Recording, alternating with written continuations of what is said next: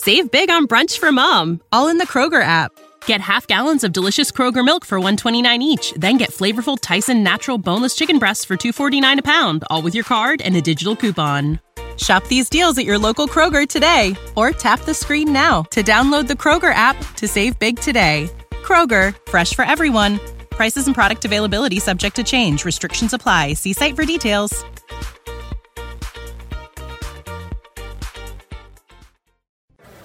All rise. Welcome to the Cyber Law and Business Report. Get the top story on the hot button internet legal topics of the day. This is your home for the latest on internet law and policy. Hear the latest net trends impacting business and have your questions answered right here. This is the Cyber Law and Business Report. Now, please welcome your host, the founder of the Internet Law Center, Bennett Kelley.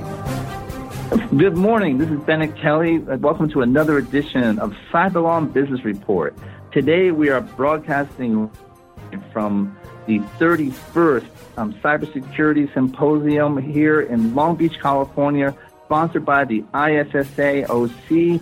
And uh, we have some distinguished members from the ISSA with us.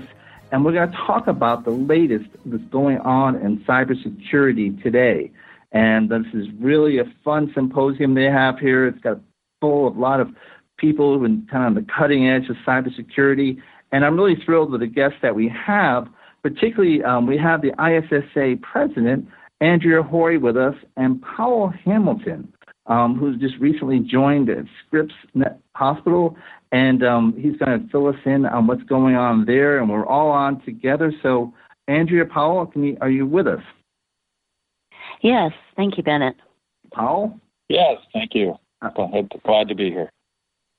So, um, this is going to be a, a, strange cultural mishmash, but I don't know if any of you have ever saw the movie All That Jazz. And in it, um, it has a comedian doing a riff on Elizabeth Kubler Ross's um, Five Stages of Dying, and um, which was quite a thing in the 70s.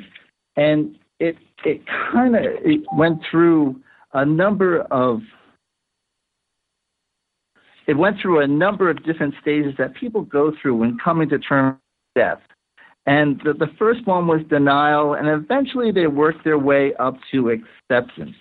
And you know, it seemed to be a fitting way to talk about where we are in cybersecurity because um, I think we're going through a similar process. So for Kubler Ross, the five stages were denial, anger, where they're kind of angry about having to deal with the situation, and bargaining.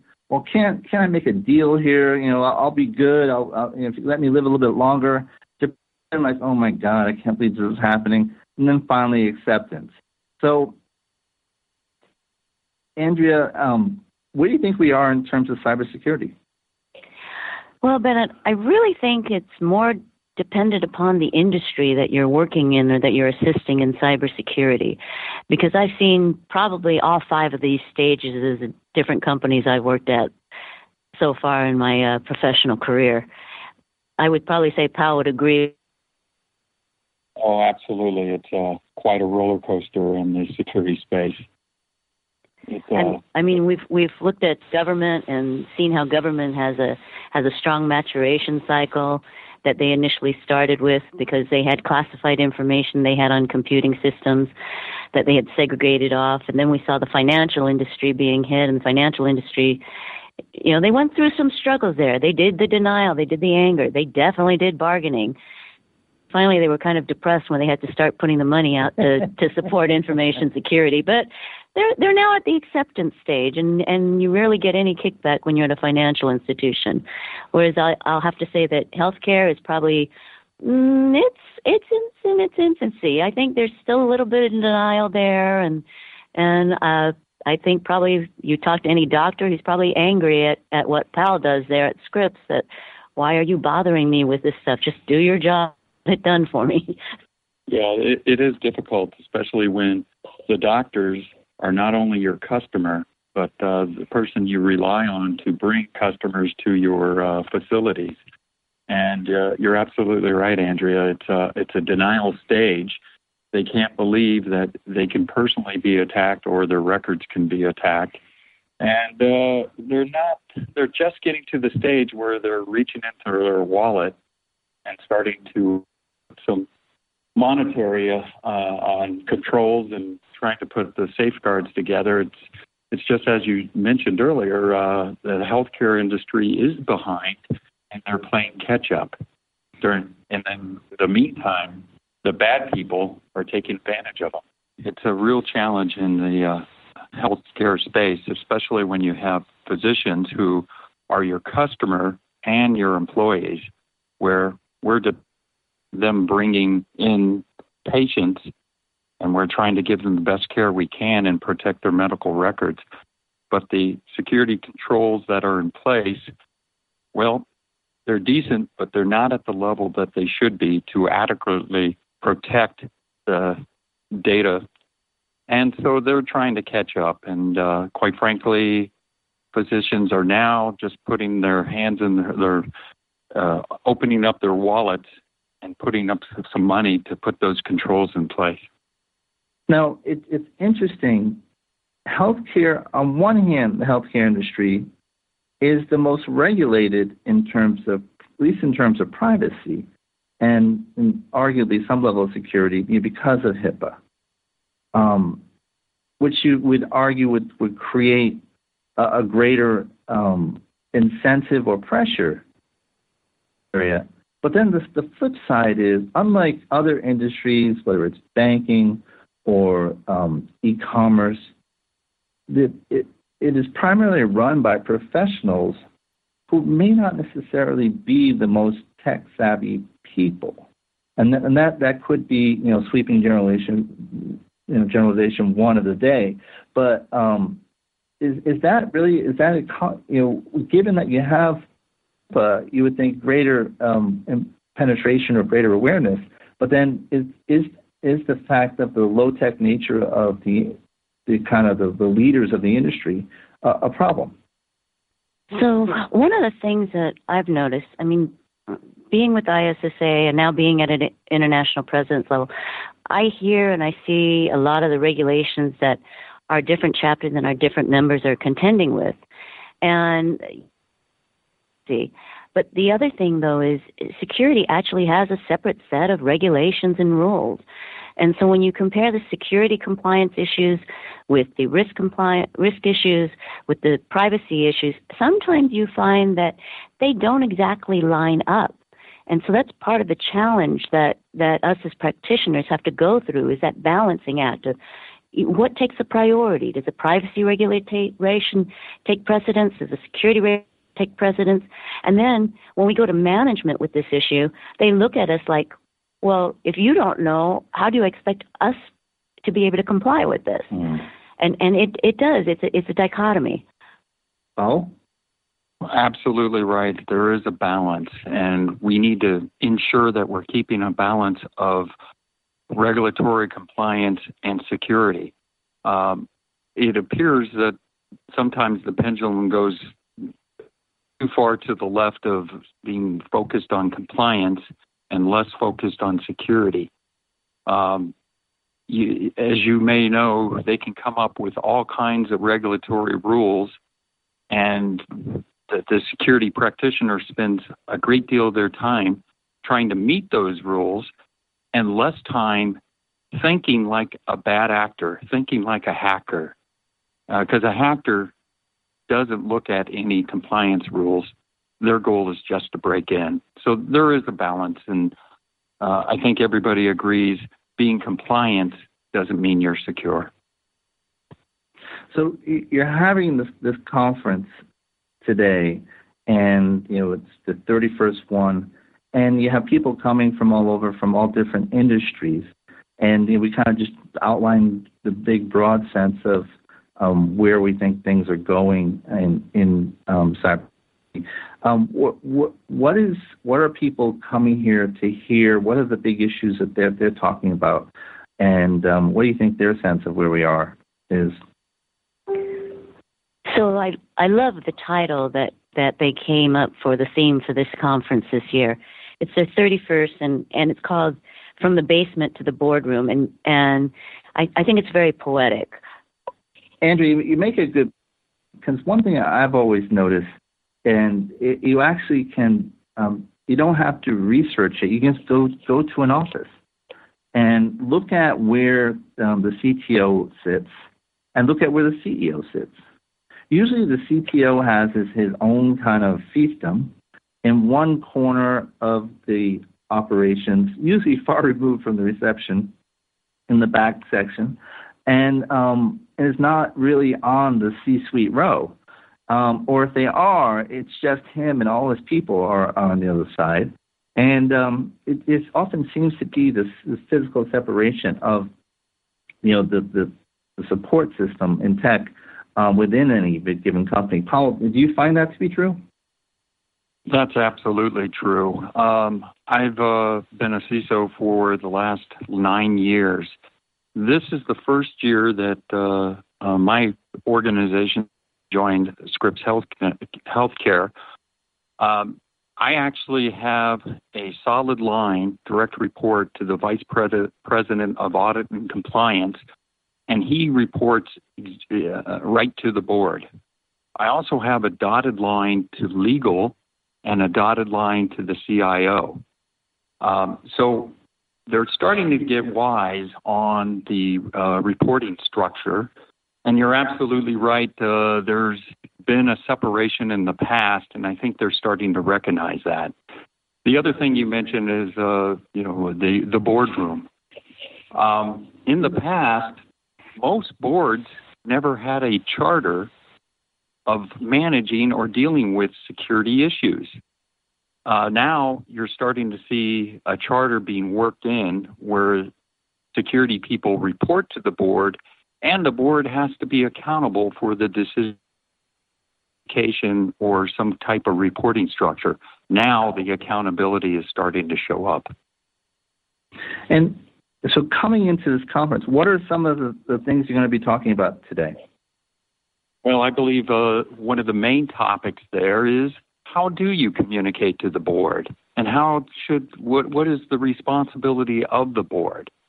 Uh, most people know that when you report to the board, you only have about 10 or 15 minutes to do a brief update. And if you only have 10 or 15 minutes, you need to uh, make sure that you're maximizing that time and uh, getting the board to understand your current state. And if there are any problems, they need to know because they need to share the risk that may be uh, upon the organization. Is there any internal pressure in, in this, in, as a professional in the industry, to not be conceived, seen as an alarmist? Um, you know, how, you don't want to be saying the barbarians at the gate every time. Yeah, that's absolutely correct. You can't sell fear anymore. You just got to sell facts. Um, the days of you have a breach, let's terminate the uh, CISO and you know all the security people along that line, I believe are gone, or hopefully for myself. but uh, it's it's it's a shared um, it's a shared responsibility, all the way from the board to the end user. Everybody needs to understand that security is everybody's responsibility. And I know that statement's been said for a long time. I actually now feel people are starting to share that belief. What do you think, Andrea? I think that's very true. The other thing I think that's happening that shows a maturation in, in where we are, even from a internet uh, cyber perspective, is that we're starting to see people actually realizing that they need to share some of the threats that are hitting them, some of the vulnerabilities. So, for instance, there's there's discussions about well, how do we sh- and their intel, they know where our weaknesses are. They know where our systems are are maybe not up to snuff. So so they're hitting those those target areas. They're hitting where our vulnerabilities are are exposed. And if we don't share more information on what we know about the bad guys, guess what? You know, it's just like gang warfare. They're, they're going to be the ones that win. So, so has the new law that allows sharing information both when, among industry and, and, with the government. Has that helped, um, or is it it's too early to say? I, I think it's a little early to say, but we're definitely seeing a collaboration with the, uh, you know, government uh, bodies. Uh, for example, uh, Scripps Health is uh, is located in San Diego, and we have a terrific relationship with the local FBI uh, organization. Definitely, some information sharing is happening. Um, it just took a while for organizations such as ourselves to get comfortable sharing that data with a uh, government body. I think for a long time there is the uh, untrust or the lack of trust between a government body and a private organization. And I'm sorry, Andrea, what, what's your thought? So a, a, great a great example I can think of for that is I once I once went to an international conference where we were discussing encryption keys, and for those that of you that aren't familiar, the encryption keys usually have a, a public part, portion of it and a private portion of it, and the whole discussion surrounded who should have the keys.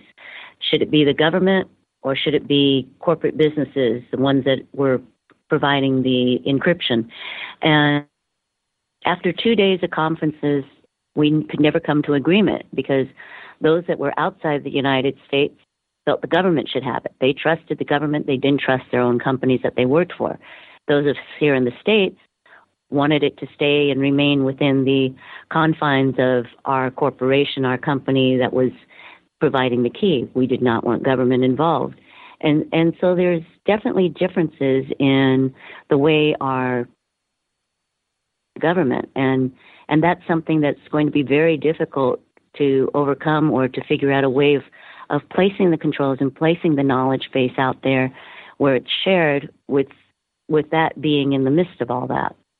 Does you know, in, this has been a very unusual election season, and does you know the reports of the the from WikiLeaks of all the the hacking and breaches of the emails that we've seen, um, do events like that actually make your clients, the ultimate clients, you know, the people you report to, um, more aware and maybe more willing to be proactive? Oh, absolutely. I think uh, with all the exposures that happen in the uh, government level and political level has uh, brought on a much greater awareness for in an email, but we're going to be very uh, concerned about whoever we're using as an email provider has the control safeguards to make sure that nobody can break in, especially uh, in uh, healthcare organizations, because that type of information is very valuable to the bad person. And they would love to be able to break information. Uh, you probably have heard in the past that a healthcare record is worth a lot more than a credit card uh, information. Uh, that's true because of identity theft. So, uh, in the healthcare arena, uh, although we're playing catch up, uh, the communication pieces or communication parts are one of the greatest concerns uh, as far as safeguarding. Now, this will never happen, and hopefully, at least, it never happened. Each of you um, you actually just happen to be sitting talking to the CEO, and three phone calls come in for him. One is uh, the general counsel who says he needs to talk to him. Um, there's a class action lawyer on the other line.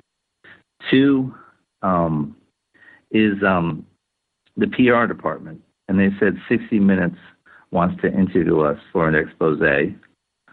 Three, it's the CTO who says he has Julian Assange or Anonymous on the other line. Which call, which call do you think the CEO would take? Well, that's a tough one. I would think a conference call would be uh, in call. No, actually, no. You don't want to mix those three together. Uh, that's yeah. Uh, that, that's a tough question. Uh, I think uh, the first call the CEO would take is uh, to its legal counsel and um, as I mentioned earlier, I have a dotted line to legal counsel. Just like the board, legal counsel is is very interested in cyber cyber issues, and they're getting more involved.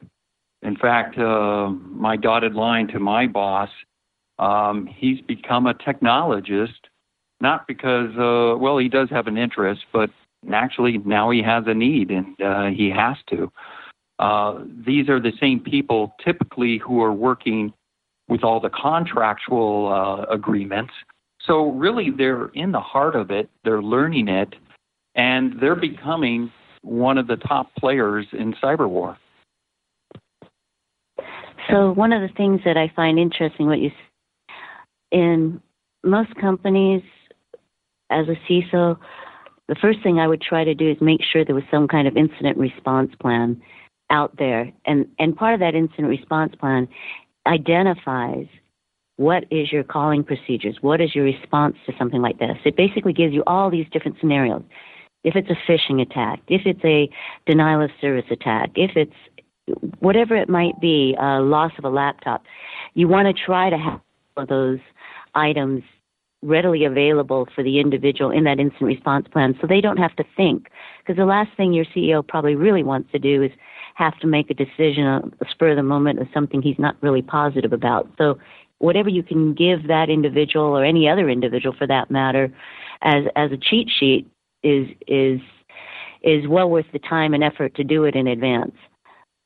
Just like we at one company I was with was a Fortune 20 annually they would have us practice with a public relations person doing an incident response interview making sure we had our three sound bites. Did we know what we were going to say to the press? Did we know how to make sure that we weren't going to say anything that was going to cause havoc on the corporation, put us in a negative light inadvertently? I mean, that's something that you can't do without that expertise.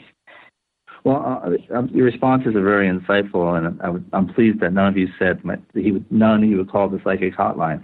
But um, but there is one hotline we have to call, and we have to take a short break for a word from our sponsors. You're listening to the Cyberlaw Business Report only on Cranberry.fm. Stay tuned for more of the Cyber Law and Business Report after this brief recess for our sponsors. Is your website hacked? Is your website displaying error messages or loading slowly? Even if there are no signs of malicious activity, your site may still be compromised. Websites, like cars, require regular maintenance to perform at their best and not leave you stranded. At Fjorge, our website maintenance experts can help you assess which one of our maintenance plans will best support your needs. Visit fjorgedigital.com or call 612-877-3840 and get the support and protection your website and business deserve. That's F-J-O-R-G-E digital.com Literature is taking over Miami streets. Between November 13th and the 20th, downtown Miami will transform into a full week celebration of the literary arts. More than 500 plus authors are coming to share their new work at the 2016 Miami Book Fair. The porch is open every evening, complete with a full schedule of live music and performances, a farmer's market and cafe, food trucks, craft beer, and more. For more information on the 33rd Miami Book Fair, November 13th to the 20th at Miami Dade College's Wolfson campus in downtown Miami. Call 305 237 3258 or visit MiamiBookFair.com. Follow Miami Book Fair on Facebook, Twitter, and Instagram at Miami Book Fair. Cranberry, Cranberry Radio. We're everywhere. Find our shows on iHeartRadio, iTunes, Stitcher, SoundCloud, and anywhere you download your podcasts. Pick out some new favorite podcasts now.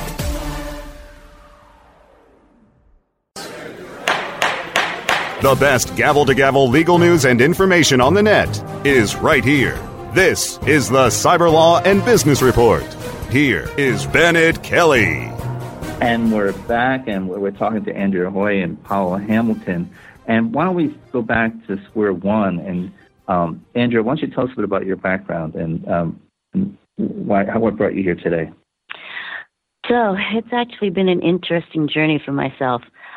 Uh, I have done CISO work both at the aerospace companies and then I was very involved with government space.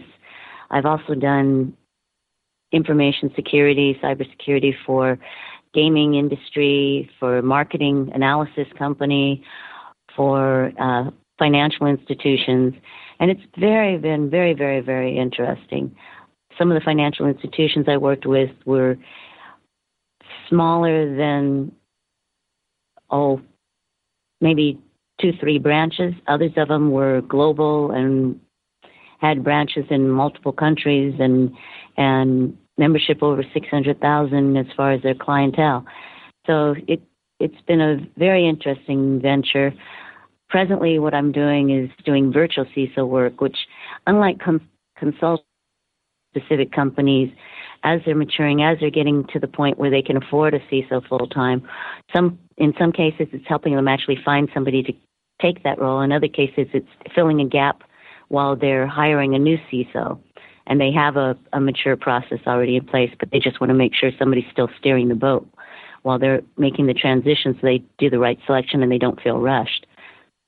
And with other companies, it's, it's just helping them create, moving them forward, having the right thing, right tools available for them, and, and getting controls in place for them. And, and Paul, um, you recently left City of Hope. Did, did you give up hope? No, no. I uh, I've really enjoyed my path. Uh, it's all been a stepping stone. Uh, I've been in the security space for over 25 years. Um, I was with uh, Price Waterhouse for 10 years as a uh, consultant. So I would say that's where I got the bulk of my background.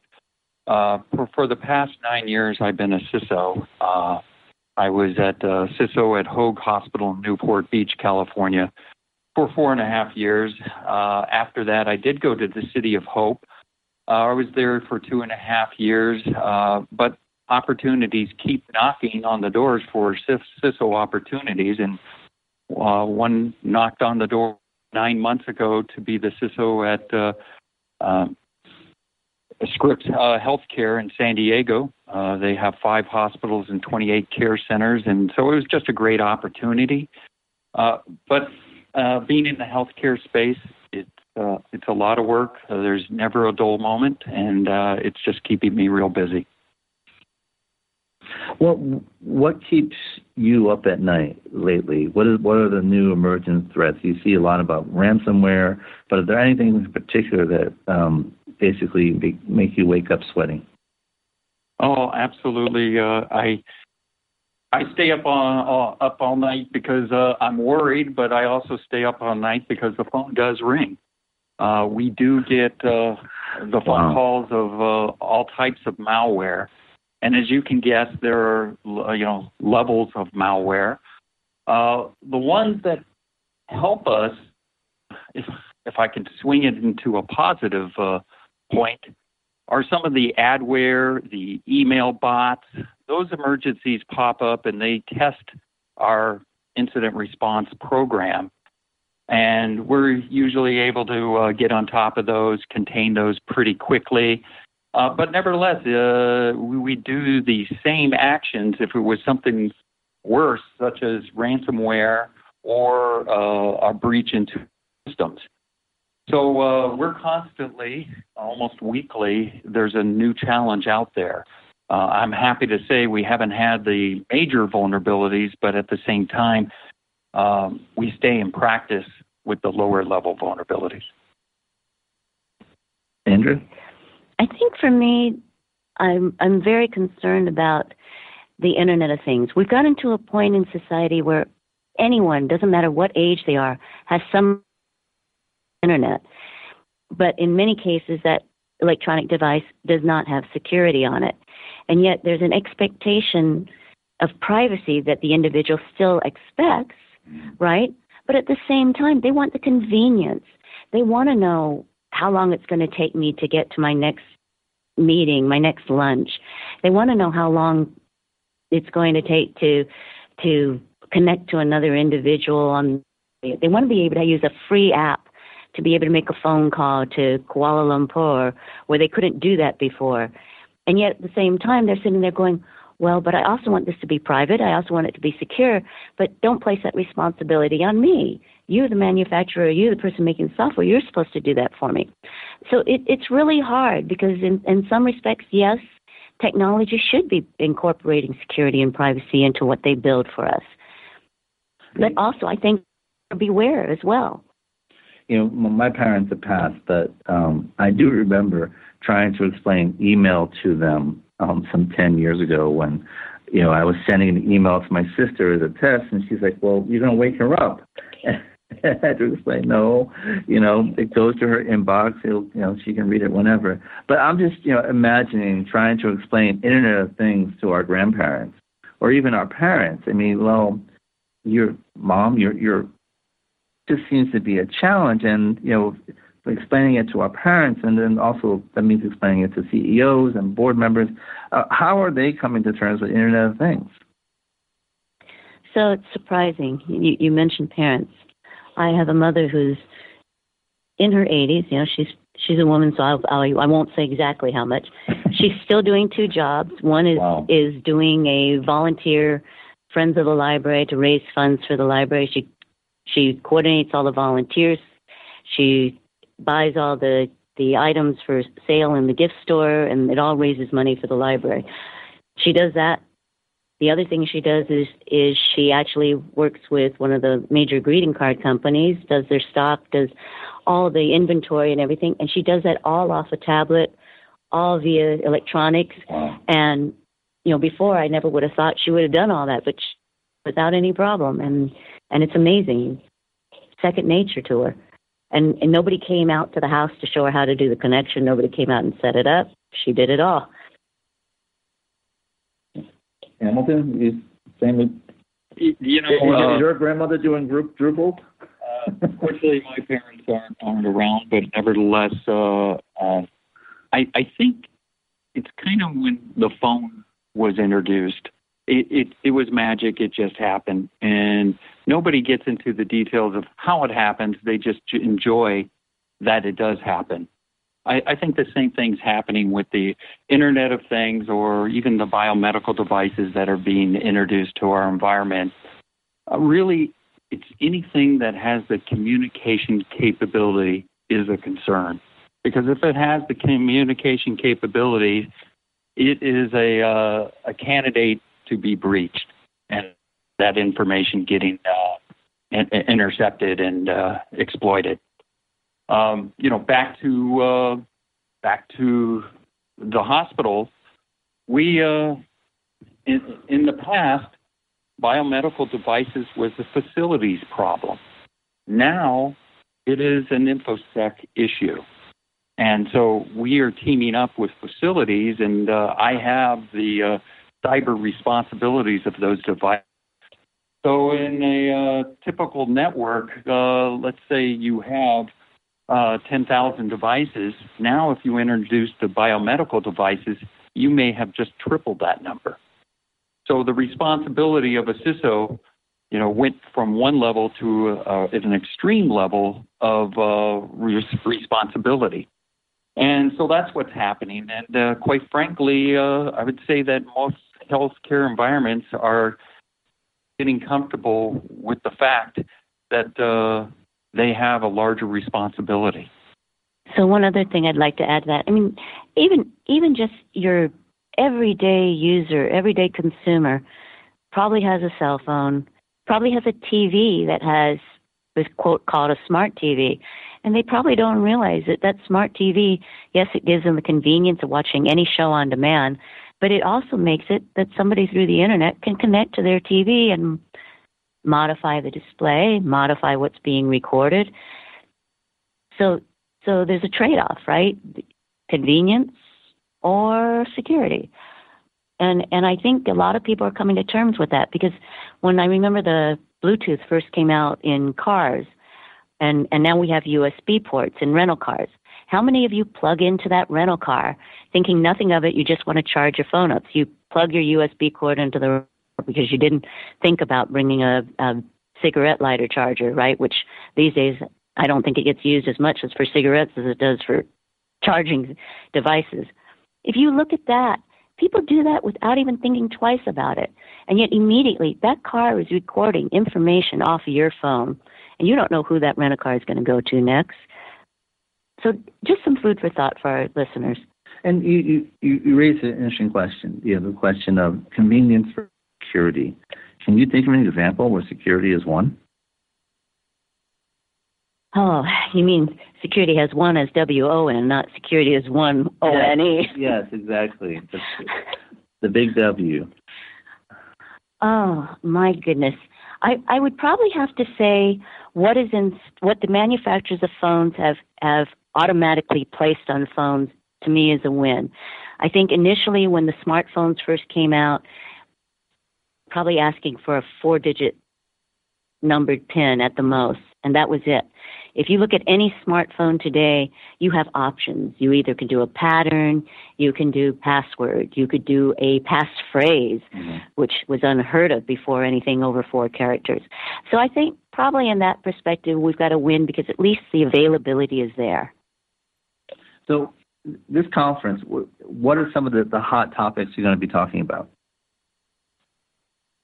Well, I know for myself, I've got a panel discussion this afternoon, and basically, I'm I'm I've got people from legal counsel on board, from corporate legal counsel, have an individual that has the role of of doing cybersecurity, and other members that basically give you kind of a boardroom perspective, and basically, it's going to be allowing the audience gauging it so that they can ask the questions of, well, why is this this is the response and, and getting their perspective of how how they look at security from what their task in life is to do, what their responsibilities are, and how new policies and procedures that come out from a security perspective are impacting their day to day jobs.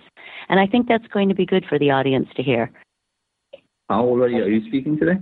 Yeah, uh, I'm not speaking, but I'm uh, hosting a, CISO luncheon, and I, I definitely know the CISO's growing concern of the shifting responsibility, the growing and shifting responsibility. Uh, as I uh, mentioned earlier, the responsibility is growing as far as the new devices that are being introduced. As far as the shifting responsibilities, I think most uh, CISOs are becoming less technical and more business savvy.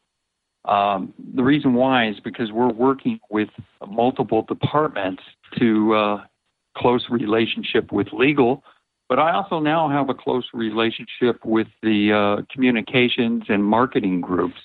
Uh, because if we do have an outbreak, um, I need them to help me manage that outbreak. Or uh, as far as uh, training and awareness, uh, I'm depending on that group to help educate the end user, which ultimately we're, we're very concerned that the end user could make a mistake and put us all vulnerable to a breach.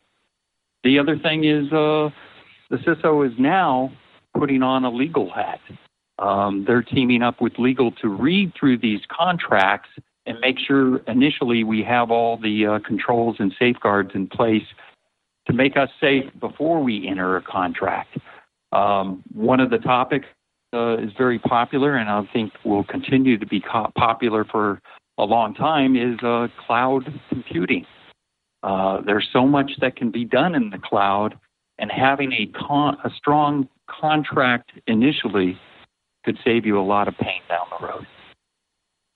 You know, it's it's interesting you bring up the cloud. Um, the legal profession, not one known for being at the vanguard of technology, um, there have actually been bar opinions about using the cloud. In fact, there was one bar opinion that suggested that you may be um, endangering client confidences if you send your client a confidential email from Coffee Bean.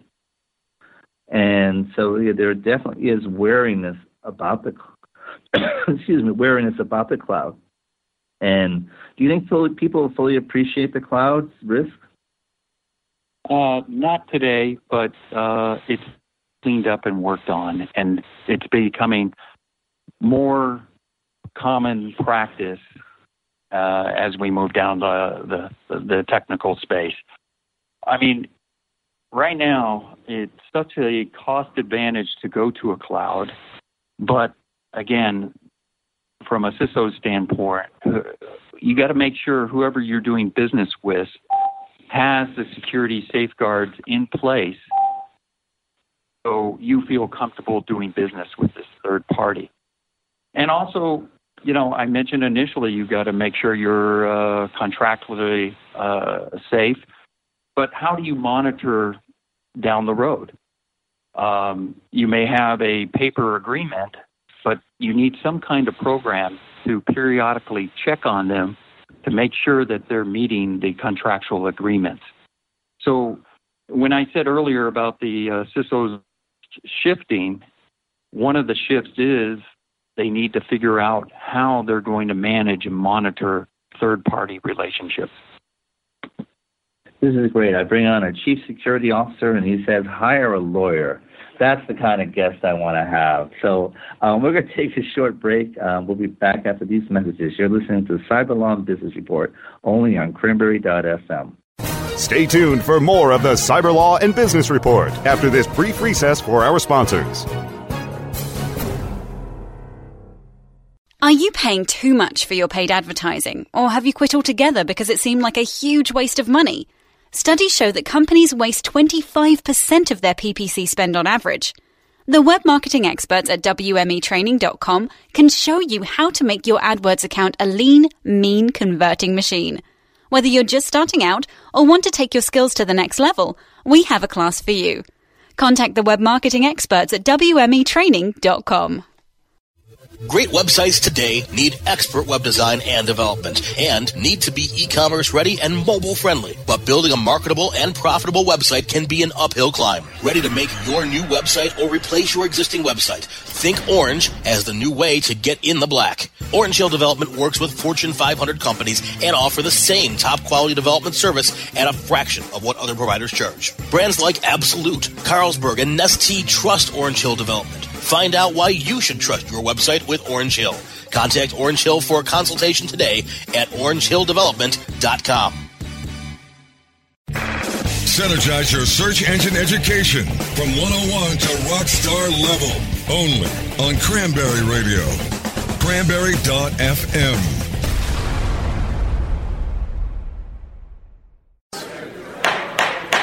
The best gavel to gavel legal news and information on the net is right here. This is the Cyber Law and Business Report. Here is Bennett Kelley. And we're back. And once again, we're talking with Andrea Hoy and Paul Hamilton, SoCal um, Cybersecurity Symposium here in semi-sunny, semi-sunny Long Beach. Um, a little cloud cover, but um, Long Beach is a um, a beautiful convention city. And um, so ISSA, this is the 31st year. Um, tell us what what is the the charter of ISSA? So, thank you for asking that.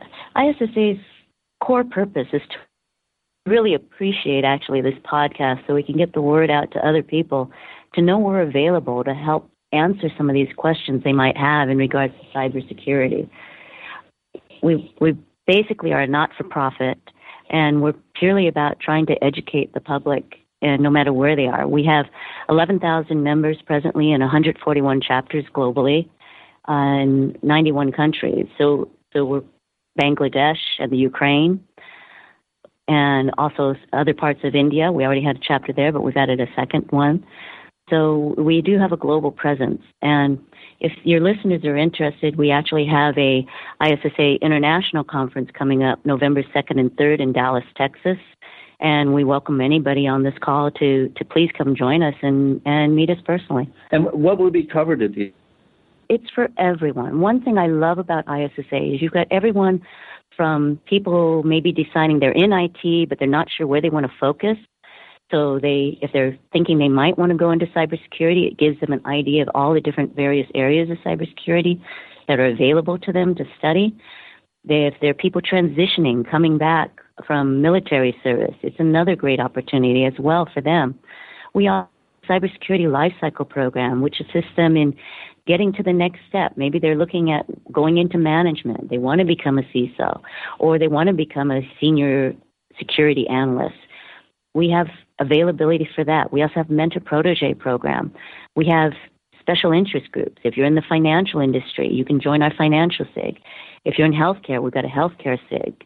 If you're a woman in security, we have a woman in security SIG, and we invite men to the women in security SIG. We we are you know we we keep it very open. Uh, we also have a security education and awareness SIG as well. So there's quite a few opportunities there, and and also with the the membership comes added value. We actually have a lot of alliances with various um, companies that provide free or or discounted uh, benefits for going. So, for instance, RSA, we got a discount for that. If they're into that, we discounts for that. So, quite a few of those things as well we cover. So, we invite anyone. And um, we're going to have information information on ISSA, and our guests are available as usual on our um, with show notes on our blog, which is at cyberlawradio.wordpress.com. In addition, um, you can check them out. What is um, what is, what is the ISSA website? If people want to find out more information about each of you, where should they go? Do you have a Twitter handle or a website you want to refer them to? They can look on LinkedIn or they can look at issa.org. Either one's good. Paul?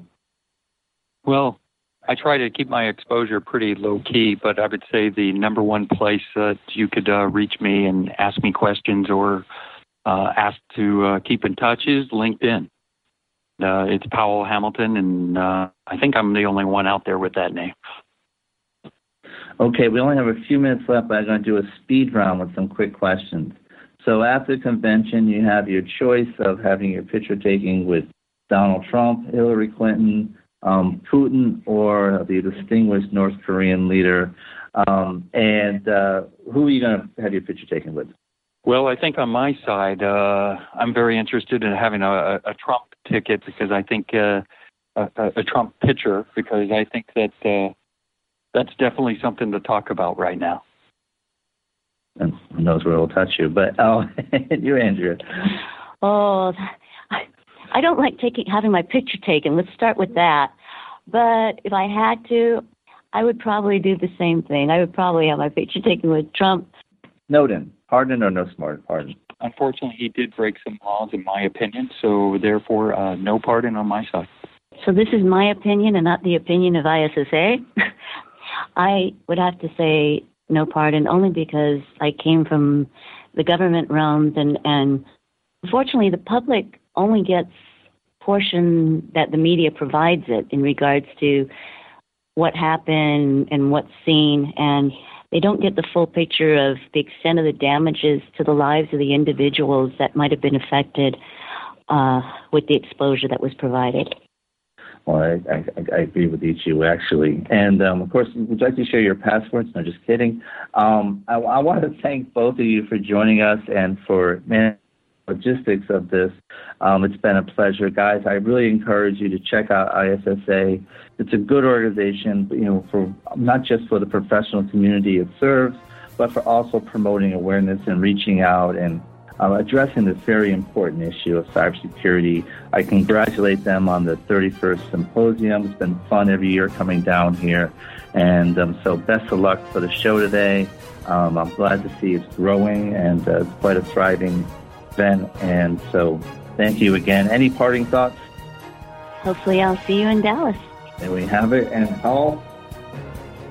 Security is everybody's responsibility. Make sure you take it serious and uh, be safe out there. Well, and, and Paul's going to be a regular guest since he's going to say hire an attorney every show. So uh, um, I want to thank you again. It's been a pleasure. Um, this we want to thank you for uh, this has been Cyberlaw Biz Report. Um, join us again. We'll be back here, same bat channel. Um, this is Bennett Kelley signing off from beautiful Long Beach, California at the ISSA 31st um, SoCal, uh, SoCal ISSA 31st Security Symposium. Um, it's been a pleasure. We'll see you next week.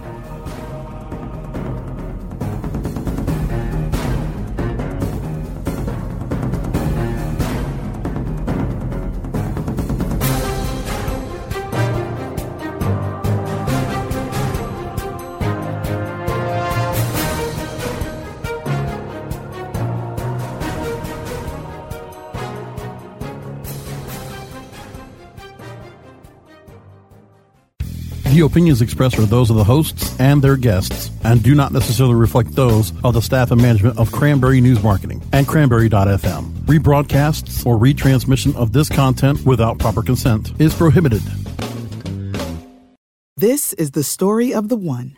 As head of maintenance at a concert hall, he knows the show must always go on. That's why he works behind the scenes, ensuring every light is working, the HVAC is humming, and his facility shines. With Grainger's supplies and solutions for every challenge he faces, plus 24 7 customer support, his venue never misses a beat.